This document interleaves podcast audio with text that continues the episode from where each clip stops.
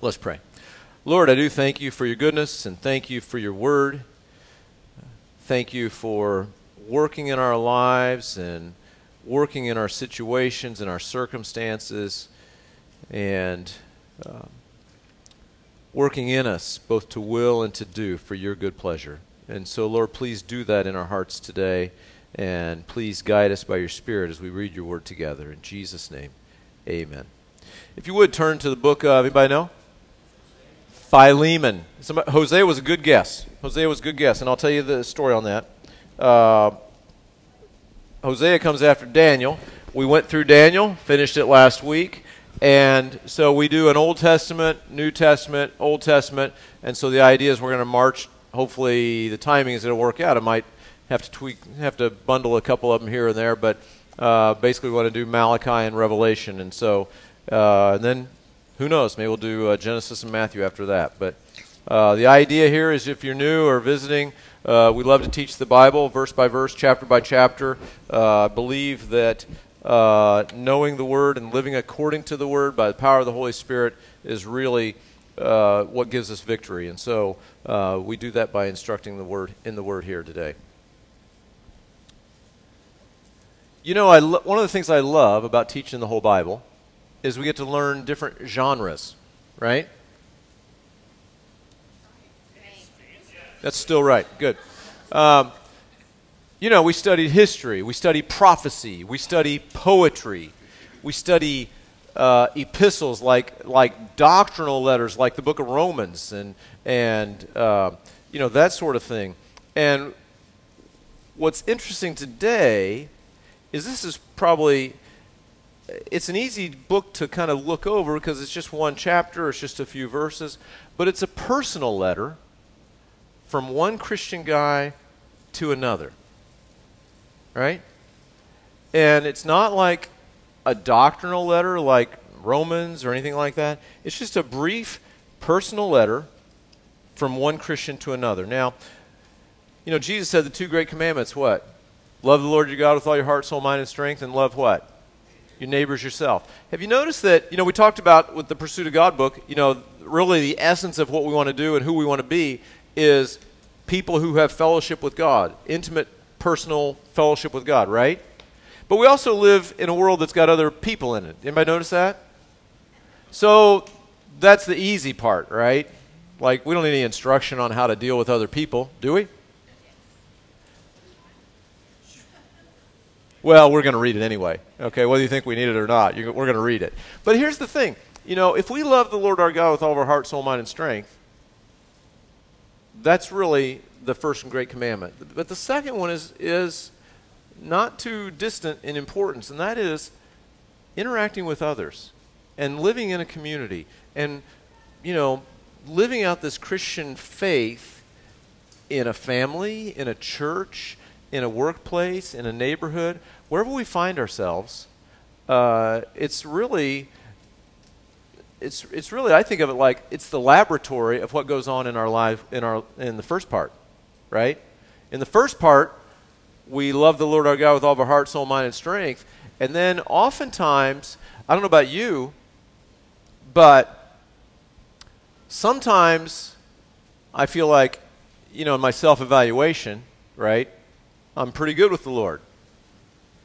And then the laboratory is when I get snappy with my wife or my kids, right? And I might realize that that self evaluation needs a little reflection, right? It's like uh, I, I've, uh, my kids know this statistic better than I do. Um, like 80% of all drivers surveyed, I think, said that they drive better than average. But is something is that about right? Hundred percent. Yeah, whatever. yeah, we all think we drive better than average, right? Well, sometimes we need a sometimes we need a, a sort of mirror, if you will, to self-evaluate, and, and I think in large cases that's how we interact with one another. And but you know the end goal, the end goal, the end game is fellowship with God, uh, played out in the context of others. So really, this book is a great um, uh, source of application for us in that because we just see a personal story uh, played out and we get some lessons from it. So, a little cultural background. Everybody ready for a little cultural background? Yes. All right. So, the Roman Empire had approximately 50 million people. It's a big empire. About 50 million people. About 4 million of those were Roman citizens. You may recall, like when Paul, you know, was about ready to get whipped, they, he said, hey, by the way, is it okay for you to whip a Roman citizen? And the guy's like, oh, uh, no, it's not, right? And so Roman citizens had a sort of a sort of an extra layer of, if you will, uh, stature in in society. But about four million of these 50 million were Roman citizens. About five to 10 million were slaves. So there were one to two times as many slaves in the Roman Empire as there were Roman citizens. The city of Rome itself had about a million people. So slavery was very common. It was uh, people could be enslaved for various reasons. You know, you know the um, honestly, like you know, kind of what we're you know used to in our history books, uh, sort of the exploitation of another person. Sometimes it could be like a willing, like if you had a debt, you could um, you know willingly serve as a slave to a person uh, to pay off a debt. Uh, and so there were lots of um, scenarios by which somebody could be a slave, and, and certainly, you know, some were treated uh, more harshly than others. But at the end of the day, uh, we're talking about a huge slave population within the Roman Empire. And it was not uncommon for a runaway slave to be punished by execution. Okay? So if you were a slave, if you were a slave, uh, you could be killed for running away. All right? So that's the cultural backdrop. Lots of slaves, pretty harsh. You know, we, I think we've heard enough about the Roman Empire to know that, you know, they were pretty harsh, and they were particularly harsh to their slaves, and uh, particularly their runaway slaves.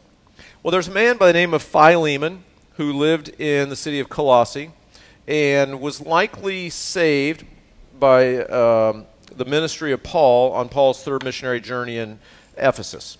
And so by this time, the time of this uh, writing, uh, this guy Philemon is hosting a church in his home, it would appear. Well, he had, he had previously owned a slave by the name of Onesimus. And Onesimus ran away. And by the way, on his way out the door, it appears that he stole some money and then ran away. Okay? So this guy's no good, right? He's a runaway slave.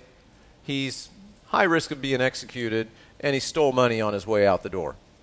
Well, he runs away from Colossae. Guess where he runs to? Anybody want to guess? Rome. To the city of Rome. 1,300 miles away. If you're a runaway slave, how far are you going to go to, like, the next town over? No. You going to Scottsburg? No, I don't think so. Milton? No. Never mind. You go 1,300 miles. Okay? He goes 1,300 miles to a city of a million people. You might blend in the crowd at a city of a million people 1,300 miles away, right?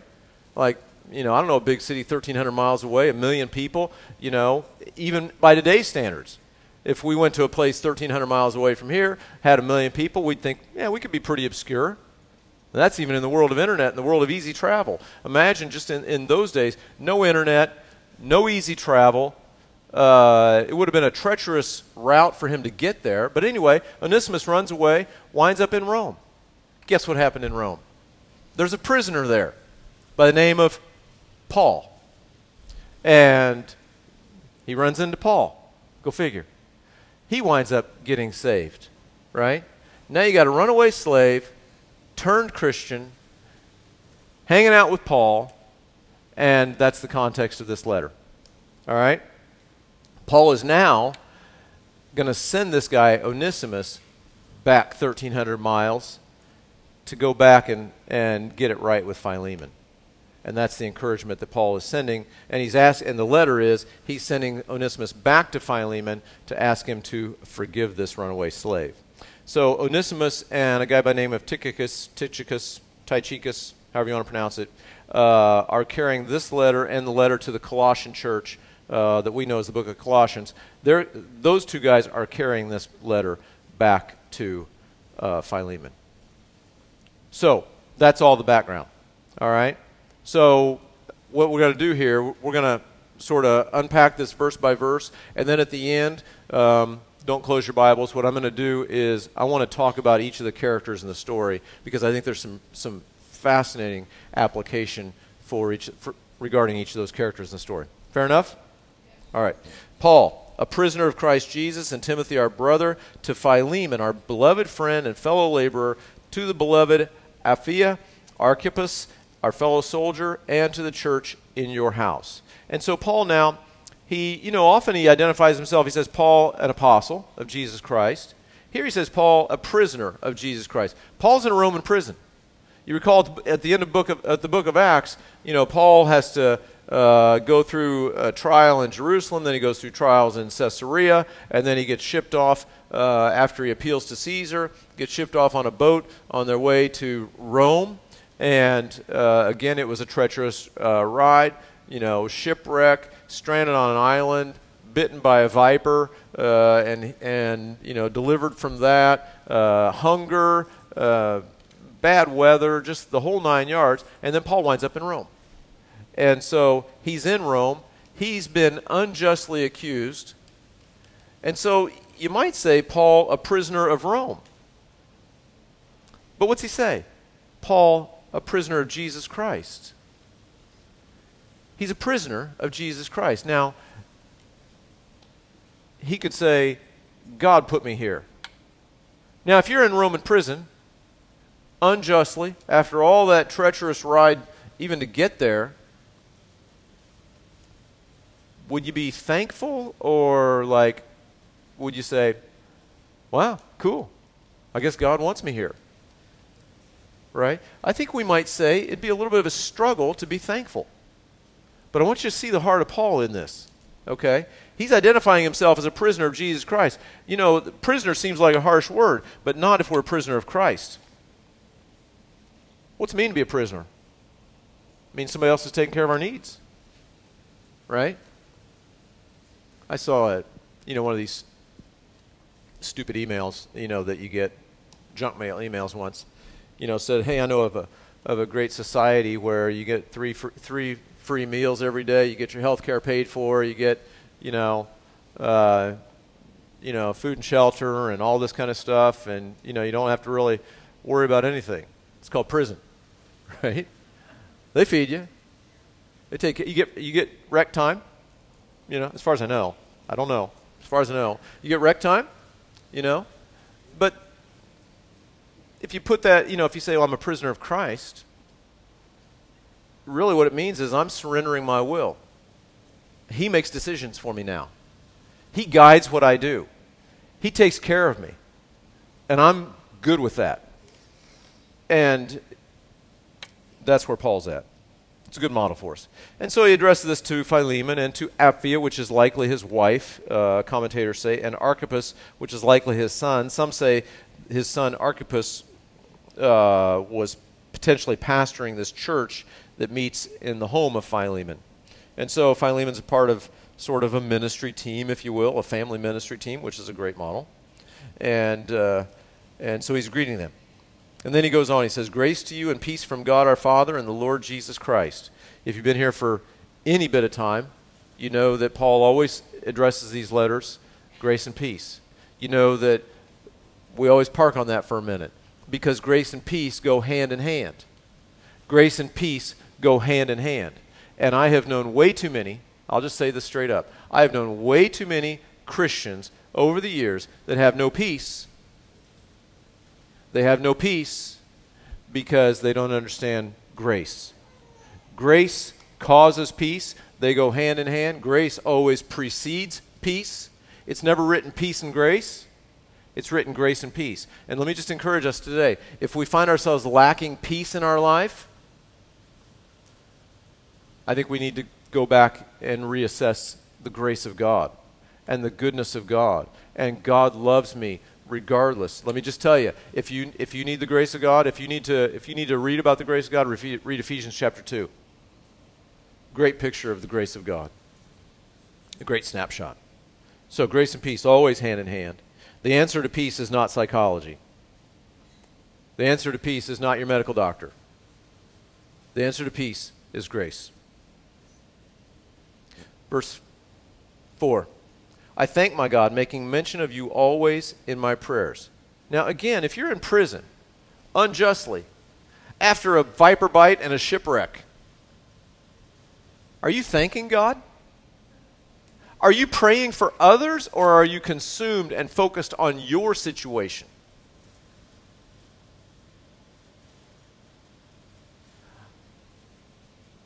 It is too easy to focus on our situations.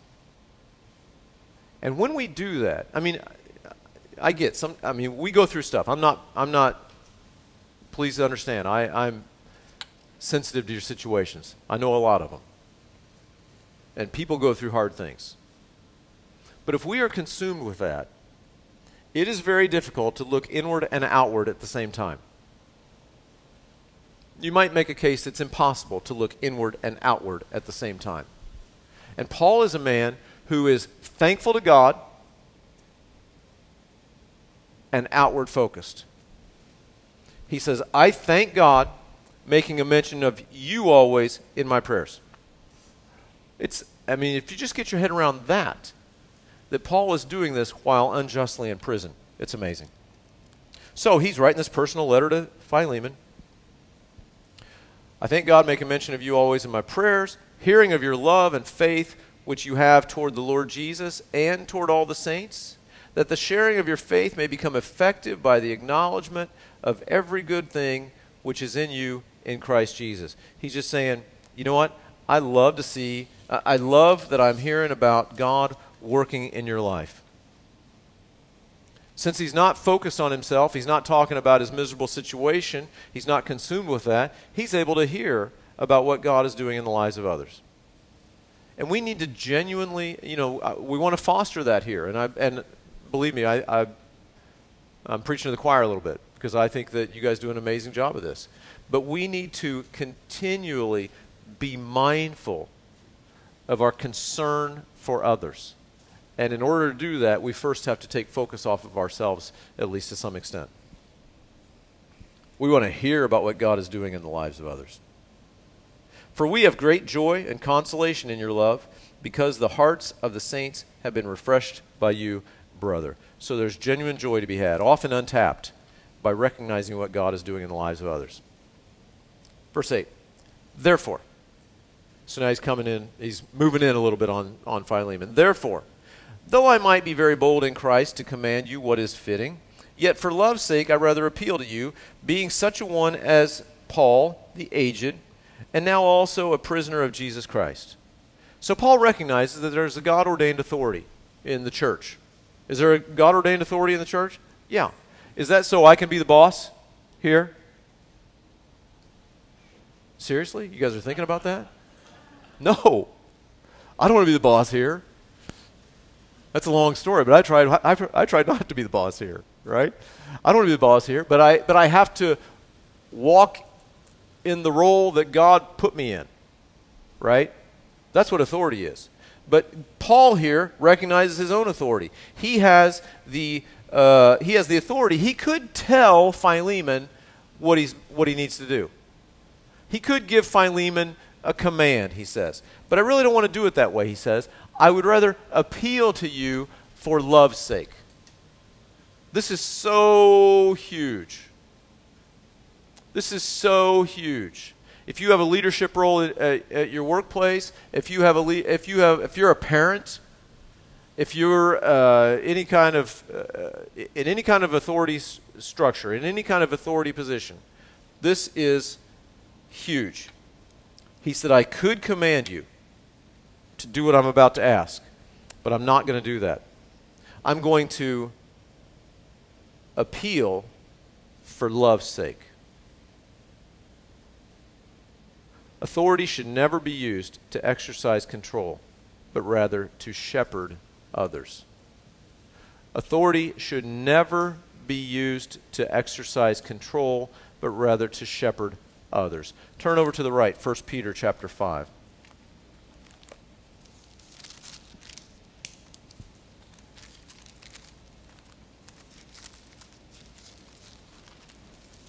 I'm sorry, what I meant to say was I appeal to you.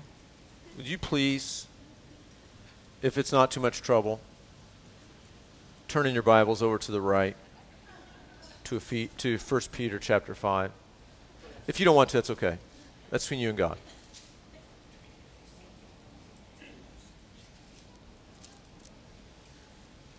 I feel like I'm in new territory. the elders who are among you, I exhort. I, who am a fellow elder and a witness of the sufferings of Christ, and also a partaker of the glory that will be revealed. Basically, saying, Hey, elders, this is your story. Shepherd the flock of God which is among you, serving as overseers, not by compulsion, but willingly, not for dishonest gain, but eagerly. And again, let me just point out often when we see that dishonest gain, our, our brain immediately goes to money. I think we should also maybe make our brain go to power, to control, to those sorts of things. That's dishonest gain just as much as, as, uh, as for money. Nor is being lords over it, over those entrusted to you, but being examples to the flock. And when the chief shepherd appears, you will receive the crown of glory that does not fade away. So, whatever, let's say, eldership you are, this is to elders in the church, to whatever eldership, to whatever level of authority you may have uh, in your life, and we're all under and, over authority in some way. Your goal is to shepherd the flock which is among you, serving as overseers, not by compulsion, but willingly, and not for dishonest gain, but eagerly. Well, you say that's Paul. What about Jesus? Jesus, turn over to, uh, if it's okay, uh, to Matthew chapter 20.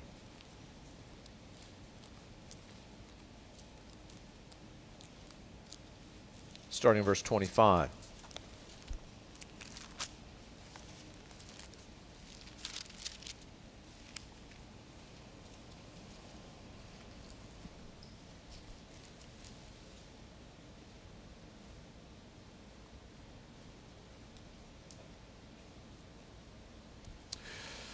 But Jesus called them to himself and said, You know that the rulers of the Gentiles lord it over them.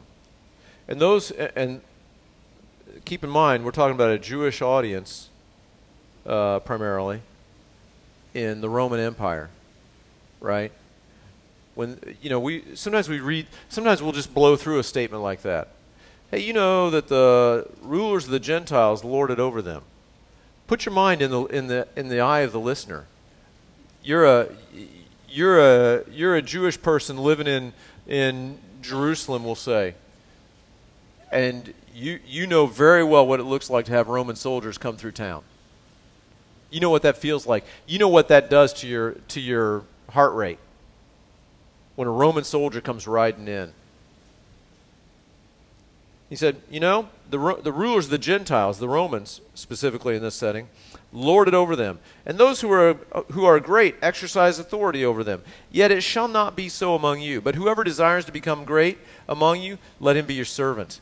And whoever desires to be first among you, let him be your slave, just as the Son of Man did not come to be served, but to serve, and to give his life a ransom for many. So back to Philemon. You know, Paul says, I could make a command, but I'm instead going to appeal. Peter says, you know, if you're in a leadership role, don't rule with an iron fist, shepherd the flock that is among you. Jesus said, you know, the Gentiles that don't know better, they exercise authority like it's like for control. But it shouldn't be that way among you. If you want to be great, if you want to if you want to be in charge, if you will, be a servant. Be a servant. And so, you know, if you think about it, you want to get super big picture, right? When God created the world and created human beings, he could have created us as robots that, that he could command us to serve him, right? But what did he do? He created us with a capacity for love that would recognize his love and that we would in turn respond to his love uh, with submission to him. That's what he lo- that's what he wants. He wants that kind of relationship with us. He doesn't want robots that you know love because that's what his command was. And I think we don't want that as as leaders as well. So Paul says, Yep, I could command you, but I'm going to appeal as lo- uh, for love's sake. And I love this. Being such a one as Paul, the aged, and now also a prisoner. He said, By the way, I'm just a meek, mild, old guy. I got to tell you, my family, right? There's only one of us that's got gray hair, right? And who said right? White. Sorry. It's just very blonde. So there's only one of us that has extremely blonde hair in our in our family. And you know, every now and then I can just sort of diffuse the situation by identifying myself as the old guy, right? Because everybody feels sorry for the old guy, right? So Paul's saying, and if I were an old guy prisoner, man, I'd get whatever I want, right? So Paul says, I could command you, but hey, I'm just the old guy, and I'm also a prisoner. So I appeal to you for my son Onesimus. This is where he's getting to the point. I appeal to you for my son Onesimus, who, whom I have begotten while in my chains. So this guy, basically, I've begotten him as a son in the faith. He's become a, a believer. Who once was unprofitable to you, but now is profitable to you and to me. So we have an interesting situation here. So the appeal to Philemon is for him to completely forgive Onesimus.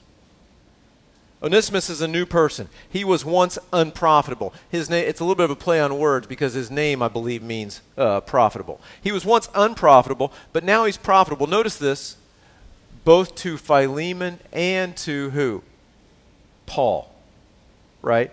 Both to Philemon and to Paul. And so, you know, again, picture your Paul. Paul's in prison. Do you think Paul might have needs? Right? Paul needs people to help take care of him, right? He would have had uh, opportunity to maybe for people to bring him food or bring him uh, what he needs and stuff like that, right? And, and Onesimus would have been useful for that. But Paul is sending him back. Paul's not coveting Philemon as a part of his ministry team, if you will. And so Paul wants, Ones- wants Philemon to completely forgive him because he's a new person. He's now profitable. And he's a different person. He says, verse 12, I am sending him back. You therefore receive him, that is, my own heart, whom I wished to keep with me, that on your behalf he might minister to me in my chains for the gospel. So I'm sending him back. You know, uh, he's profitable to you. He's profitable to me, but I'm not coveting him as uh, here to meet my needs. I'm sending him back. Again, it's great selflessness on the heart of Paul. So I'm sending him back. And when he comes back, I want you to forgive him, please. But without your consent, I wanted to do nothing, that your good deed might not be by compulsion, as it were, but voluntarily. But voluntary. So you see this? Paul's sending, Phile- sending Onesimus back to Philemon. He's saying, you know, I could tell you, you need to forgive this guy. But if he did, it wouldn't necessarily be heartfelt, right? He says, I'll tell you what, as the old guy, the prisoner, I would rather appeal to you, please forgive this guy. And he's literally sending this, catch this, he's literally sending this letter by the hand of this guy back to Philemon to say, please forgive me. Like, Onesimus is the guy delivering the letter. It's pretty crazy. And he says, I want this to be voluntary. For perhaps, verse 15, he departed for a while for this purpose, that you might receive him forever, no longer as a slave, but more than a slave, a beloved brother, especially to me, but how much more to you, both in the flesh and in the Lord. So Paul says, now perhaps. So Paul's always looking for what, what might God be doing in this situation. Please catch this. Perhaps, maybe the entire reason that he left you in the first place was because God wanted him to be delivered from his sin. God wanted him to get a right relationship with himself. And then God wanted him to be useful both to you and to me. And then God wanted him to come back to you now, not as a slave, but as a restored brother. Does that sound like a better deal? Right? He could go back as an, as an obedient slave. But maybe God brought him all the way to Rome so he could get saved, go all the way back, and now be fully restored as a brother. A beloved brother, especially to me, but how much more to you, both in the flesh and in the Lord. Verse 17 If then you count me as a partner, receive him as you would me. But if he has wronged you or owes anything, put that on my account. So, again, this is where commentators say that probably Onesimus stole something. But Paul's saying, whatever he stole, I'll pay it back. I'll pay the debt. Who does that sound like? Who paid our debt? Jesus. You know, Romans tells us that God conforms us into the image of his Son over time. I hope you take comfort in that. Because there's a lot of me, there's a lot in me that doesn't quite look like Jesus yet. Right? But I hope I can look at my life and see that I'm being conformed into the image of Christ. I hope we can see that for all of ourselves. Right? And it's a process, to be fair, but Paul here looks very much like Jesus when he says, I'm not forcing you to do anything. I'm appealing to you based on love, and I'm sending this guy back, and whatever he owes, I'll pay it. He said, I, Paul, am writing with my own hand. I will repay, not to mention that you owe me even your own life besides. Yes, brother, let me have joy from you in the Lord. Refresh my heart in the Lord. So, you know, different commentators have all different kinds of takes on this. Some people say Paul was, was manipulating a little bit. Could have been. You know, Paul was pretty sw- persuasive pe- speaker, right? Uh, but he's kind of like, oh, by the way, Philemon, remember when you and I met, you were lost. And I preached the gospel to you, and you got saved. So, you know, maybe don't forget that while you're thinking if you're going to forgive this guy or not, right? And so, we'll cut Paul some slack. He's being conformed into the image of Christ. So if it was manipulation, we'll say, okay, he's being conformed. But uh, he just wants this guy to be forgiven. Verse 21 Having confidence in your obedience, I write to you, knowing that you will do even more than I say. But meanwhile, also prepare a guest room for me, for I trust that through your prayers I shall be granted to you. So he's, you know, he's confident here. This is interesting. Paul is somehow, he's in prison, and he's confident that he's going to be released from prison. Now, does Paul have a um, an unrealistic, like, I'm just going to claim whatever I want and say that's God's will and, and this is going to happen and so I'm going to get out of prison and that's how it's going to roll? No. If you look at the book of 2 Timothy, Paul says, I'm in prison and I'm pretty much uh, coming to my end, right? So it's a very different tone. But history plays out that after Paul's, Paul's first imprisonment, he was released for a while. He traveled around uh, a little while longer, uh, preached the gospel in various places. Nobody knows for sure because it's not in the scripture, but historians talk about different places that he, that he possibly went, and, and the scripture alludes to where he'd like to go after he's, you know, like this. He wants to come and visit Philemon, and maybe he did. But the reality is, that's how it played out. And so he knows. Uh, it appears the Holy Spirit has told him that he knows that he's got the confidence that he's going to get out. And when he does, hey, I'm going to come visit you. Make a guest room ready for me, please. And so uh, he's just making plans. Very, very practical, um, faith based plans. And then he says, verse 23 Epaphras, my fellow prisoner in Christ Jesus, greets you as do Mark, Aristarchus, Demas, Luke, my fellow laborers. And so these guys are with him. And again, it highlights the idea that, you know, relationship, ministry happens in the midst of relationships. Ministry happens not in a vacuum. Ministry happens by people following the Lord together rubbing against each other, right? Sometimes rubbing the rough edges off of each other. Sometimes uh, overcoming challenges together. Sometimes sharing joys together. And all of that happens in a community of believers. And Paul here, even in prison, he says, I'm with Epaphras, my fellow prisoner. Uh, he greets you, as do Mark, Aristarchus, Demas, and Luke, my fellow laborers. And let me just, while I'm here, tell you that relationship also involves risk. Can I tell you this? Relationship involves risk.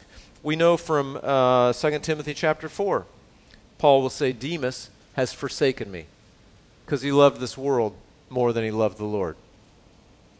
So let that not be said of any of us. But relationship involves risk. Is that okay? Yeah, that's okay. That's okay. And then he closes The grace of our Lord Jesus Christ be with your spirit. Amen. This letter is all about grace. This letter is really, if you think about it, this letter is a guy named Philemon got saved by the grace of God. A guy by the name of Onesimus gets saved by the grace of God. Both of whom having been preached to by a man, Paul, who got saved by the grace of God. And now Paul is asking Philemon to extend the grace of God to his former runaway slave, Onesimus. Right? This story is all about grace. So, before we close, I want you to consider this, the, the players in this story, if you will. Think of this as like a one act play, okay? This letter. How many characters are in this play? Anybody? Somebody said three? We'll go with three. We'll go with three. Paul. The punchline is it's, the answer is four. start with Paul. Is Paul a character in this play? Yeah. What do we learn about Paul from this? Again, I said the Christian life is played out, right? We know things about Paul's character. We know about his relationship with God. We know about who Paul is by seeing how he interacts with others. You see this? How we interact with others often reflects who we are. And so, what we know from Paul, he has a love for God and a love for others that causes him to see beyond his own circumstances. If we could stop there and learn that one and own it and live it, wouldn't that be amazing? And myself included? Wouldn't that be amazing? Yes. He doesn't use his authority to make demands on others. He wants what's best for others more than for himself. He said that Onesimus was useful to him. Now, if I'm in, I don't know, it's 1,300 miles away. We'll say somewhere in Colorado. Is Colorado 1,300 miles away ish? Yeah, whatever. Yeah, sure. We'll say Colorado's 1,300 miles away. I'm over there with some guy that just got saved who did you wrong back in Madison, and I'm in prison. Hello, I need help too. I need prison. I'm in prison, and this guy's 1,300 miles away through treacherous terrain to get back home to you. I'm going to be very tempted to tell this guy, you know what? Why don't you just hang out with me? Live out God's grace, right? Uh, it's 1,300 miles away. I think Philemon's over it by now, last I heard. He'll be all right. Right? This guy's useful to Paul. But Paul doesn't do that. Paul doesn't do that. Paul does what he knows to be right regardless of how it might turn out for him. Paul does what he knows to be right, regardless of how it might turn out for him. It would have been beneficial for Paul if Onesimus had stayed in Rome. Second character in the play Onesimus, right? Onesimus has experienced the saving grace of Jesus Christ and now finds himself useful to Paul so we'll call him a minister because being a Christian means you're a minister. And he's helping out Paul however he can. And as he's helping out Paul however he can, he feels sort of this, you know, this sort of son in the faith relationship with Paul, like Paul's, you know, my spiritual mentor. I want to do what he says. And hey, Paul, can I get you some food? And yeah, hey, Paul, can you know, are you cold? Can I help go find uh, some warm clothing or a blanket for you. Yeah, Paul. Hey, can I, you know, can I, you know, do whatever? And and Paul, and you know, that's great. I'll do whatever you want me to do. And Paul says, tell you what, Onesimus. Here's what I want you to do. I just wrote out this letter. I want you to take it 1,300 miles, to which he might say, I meant like I'll do whatever you want me to do here. Right? I want you, Onesimus, to take this letter 1,300 miles and deliver it to a friend of mine. Okay, sure, anything for you, Paul. Who do you want me to deliver it to? The man who could have you executed. Right? What does Onesimus do? Catch this. He delivers the letter. He delivers the letter. Let me ask you this. You ever face a situation where you're like, dude, I don't know how this is going to turn out? Right? I mean, I hear your stories. We face those things all the time. Right? And I think so often we can work it. So, yeah, I'm going to take this letter back to Onesimus, but I know that he's always playing golf on Thursday afternoons, so I'm going to make sure I show up at 2 p.m. on Thursday. And, like, just leave it on his front door and then get back to Rome. Right? We can work it a little bit, right? Is that what Paul is? I mean, at the end of the day, this guy knows what Paul wants. What's Paul asking him to do? What's God asking him to do? I want you to hand this, I want you to look this guy in the eye. I want you to tell him, I'm sorry. Please forgive me. And I want you to hand him this letter. Would that be hard? Would there be a little uncertainty in that scenario? Yeah. Do we face that kind of stuff? Maybe not our potential execution, I hope. But get the idea? We have so often a choice. Please hear this, church. This is so serious and it's so relevant. Every day. We have a choice between doing what I know to be the right thing to do and the thing that I think will work it out like so I don't get hurt too bad. Right? And that right thing to do often involves risk. Often involves risk. And when you work it so I'm going to like work this thing so that it doesn't hurt me too bad and it minimizes my risk and then it works and everything works out all right. Who gets the glory? You do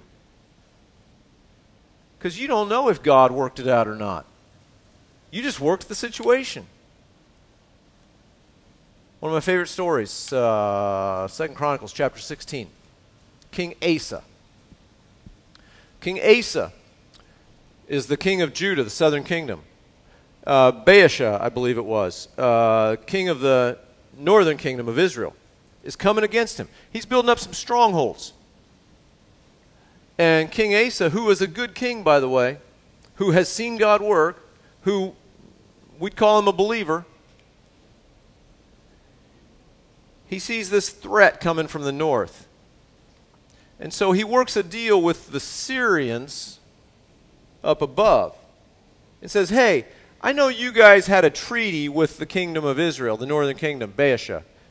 But this guy's coming against me now. Can I bribe you with some gold and silver and get you to break the treaty and get him to back off?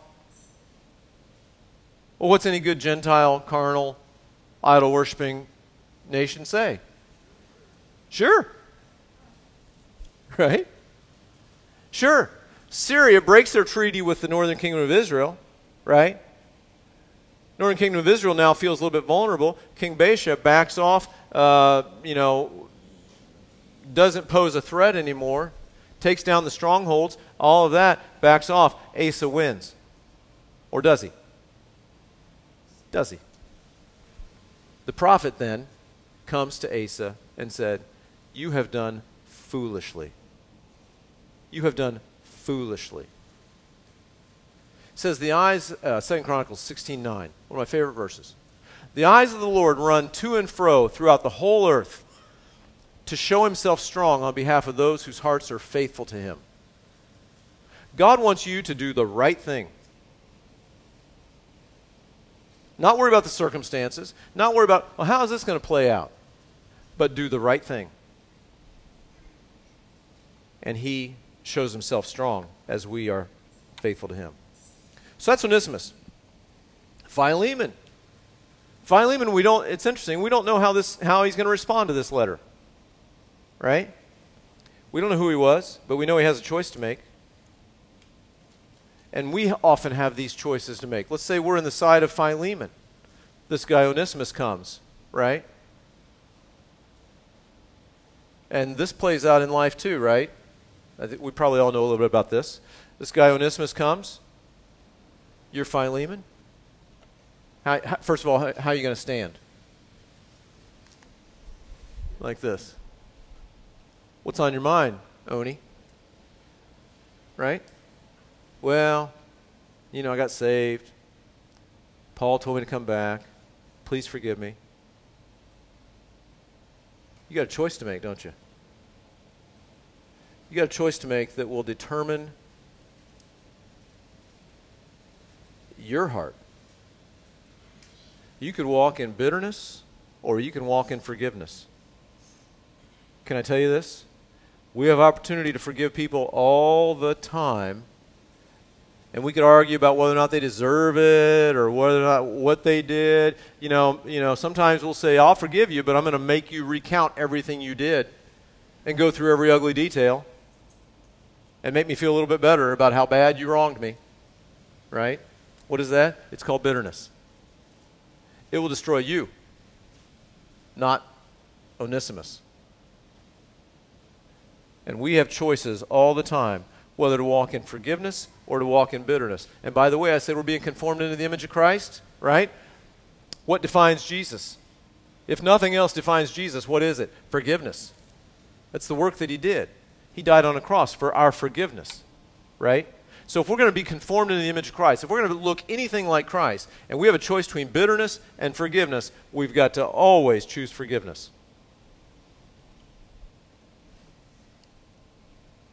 Now, as I say that, I know situations are complicated. Sometimes forgiveness might mean that, you know, you have you might have to protect those that are entrusted to you. Sometimes forgiveness might leave them vulnerable, stuff like that. There are circumstances like that. But I'm saying at the heart of it, you got to choose forgiveness over bitterness. Who's the fourth character in this story?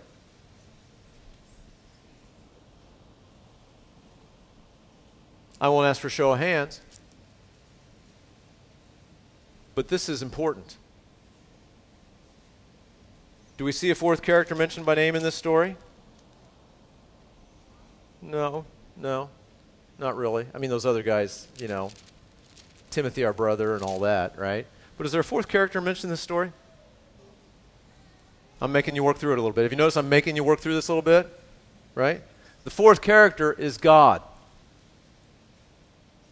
And this, I think, in many ways defines how we live our day to day life. Do we see the fourth character or not?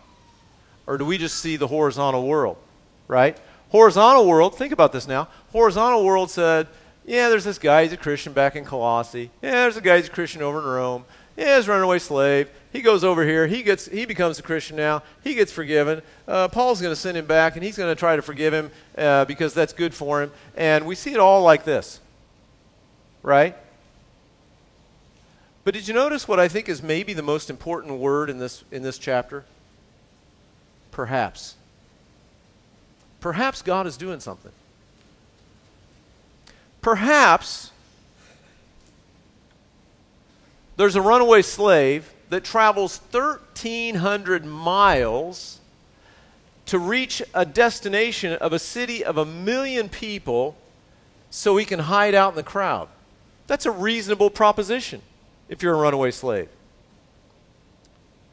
Perhaps he's trying to get as far away from Colossae as possible. He's trying to be as obscure as he can. He's trying to blend into the crowd. And oh, by the way, it just so happens that he runs into a guy named the Apostle Paul. Maybe even some commentators say maybe because he committed some other crime, winds up in jail with Paul. Like they're cellies, right? It's a prison term. You wouldn't understand. Right? Maybe he's cellies with Paul. Right? What's the chance of that? That's one of those things that makes you say, huh. Just so happens he runs into Paul. Oh, by the way, how did Paul get there? Unjustly accused in Jerusalem. Goes to Caesarea, hangs out there for a couple years while a couple of uh, Roman leaders are trying to decide how bad they want to manipulate the situation and what they want to do. And, you know, it seems like he's just hanging out there forever. And then finally goes off to, to Rome and gets shipwrecked, you know, near starvation, gets bit by a viper, winds up showing up in Rome. And when he gets there, he wants to, to address his accusers. And they're like, we didn't know there's anything wrong. And so he winds up in a Roman prison, right? It was not like coincidental that he happened to be there at that time, being cellies with Onesimus, right? Paul preaches to him and gets saved. Perhaps, perhaps all that happened so this guy could go back and be re- reunited with his former master and have a relationship that was better than he could have imagined otherwise. Maybe he could have a life that was better than he could have imagined otherwise. Perhaps God did that. Who's the fourth character in this story? God. Who's really the first character in this story? God. And how often do we look at life circumstances, life situations, life event like it's some kind of horizontal timeline? Right? And oftentimes we miss the opportunity to see, wow, what is God doing here? How is God leading here? What's God doing in my heart? What's God doing in your heart? How's God working out these details? Perhaps today, God is working in us both to will and to do for his good pleasure. Philippians 2:13. Perhaps Ephesians 3:20. God wants to bless us today exceedingly abundantly above all we could ask or think. You know if you were at, if you were in Rome talking to Onesimus, say what would be like a crazy way God could bless you? Oh, I don't know. Like hang out here in Rome, live the rest of my life, not get arrested, not get my head chopped off by Nero? Right? He wouldn't have even imagined, most likely, going back to Philemon and getting restored and having so much greater blessing there than he would have otherwise. When we surrender to the Lord, when we surrender to the Lord, the blessing is always better than we could have ever imagined. And we can take it to the bank. There were great examples from Paul. There were great examples from Onesimus. There are great examples, even potentially from Philemon. But the biggest lesson is don't miss what God is doing. God's always at work. God is always at work. Let's pray. Lord, we do thank you for your word. Thank you for your goodness. Thank you that you are always working that the eyes of the Lord run to and fro throughout the whole earth to show yourself strong on behalf of those whose hearts are fully committed to you. And so, Lord, help us to be those people, loyal to you, fully committed to you, surrendered to you.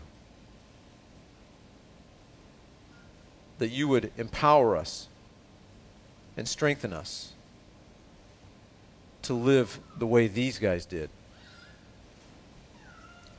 Lord, we thank you for the opportunity to be that way, to live that way, to experience the victory that you have available to us. Lord, help us to live accordingly.